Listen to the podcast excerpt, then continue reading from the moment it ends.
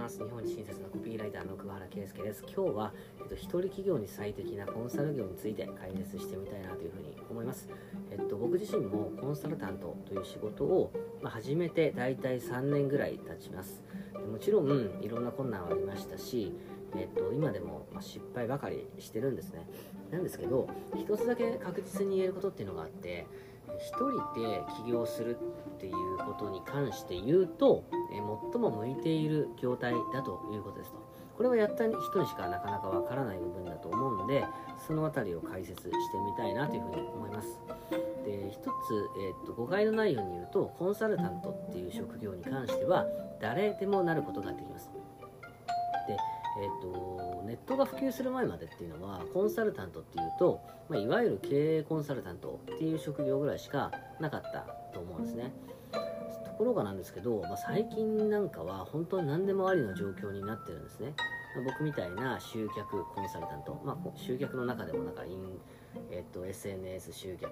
に特化しているとかブログ集客 YouTube とかまあいろんなジャンルはあるんですけど大きく分かれると集客コンサルタント。でそれ以外にもなんか調べてみるとですねいろいろ出てくるんですけど、まあ、掃除のコンサルタントさんとか、まあ、ペットのアドバイザーコンサルタントさんとか、まあ、健康促進アドバイザーさんとか、まあ、いろんな、えーと、肩書きで、えー、活動している方がいると。だからこれっていうのは正直人の役に立っていれば肩書きなんていうのはその人が作るもので何でもいいということなんですよね。でここで覚えておかなきゃいけないのはコンサルタント業のメリットですよビジネス的な。でそれで言うと、えー、最大のメリットっていうのは何といっても原価が原価がかからないこと。元手がかからないことですよね。普通は売上に対して材料費や仕入れ代っていうのが原価としてかかってくるんですけどコンサルタント業っていうものには仕入れは必要ないので売上がそのまま粗利になると。自分の収入になりやすいということですよね。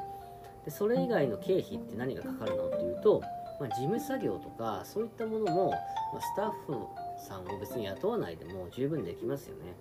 まあ、小さい、まあ、事業体がまだ売り上げがそんなにない段階であればですね。でそうなると当然オフィスなんかも必要ないので、まあ、家賃も発生しないと。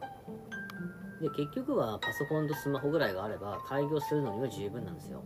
なので、ここまで読んでいただいた、あ聞いていただいただけで、コンサル業っていうのは、まあ、一人企業っていうものに向いてる業態だっていうことが分かっていただけるかなというふうに思うんですね。でただもちろん知識とか、えー、人にアドバイスするっていうことが前提な仕事なんで日々の勉強っていうのが絶対に欠かせない部分であると。なので本をま購入したりとか、まあ、あと勉強会に積極的に出たりとか、まあ、セミナーに出てみたりとかっていう費用っていうのはどうしてもかかってきますと。まあ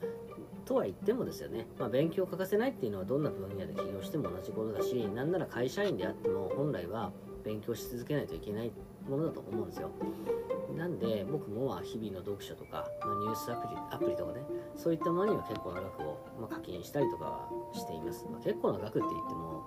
どのぐらいですかね、ま、数千円ですね。とは1万円はいってないと思います。はい。なんで、えーと、まずはですね手軽にできる、まあ、一人企業を、え起業したい方おすすめしたいなというふうに思ってます。なんでまあコンサルタントがいいよというよりは、ま、コーチでもいいし、まあ、セラピストでもいいしカウンセラーでもいいし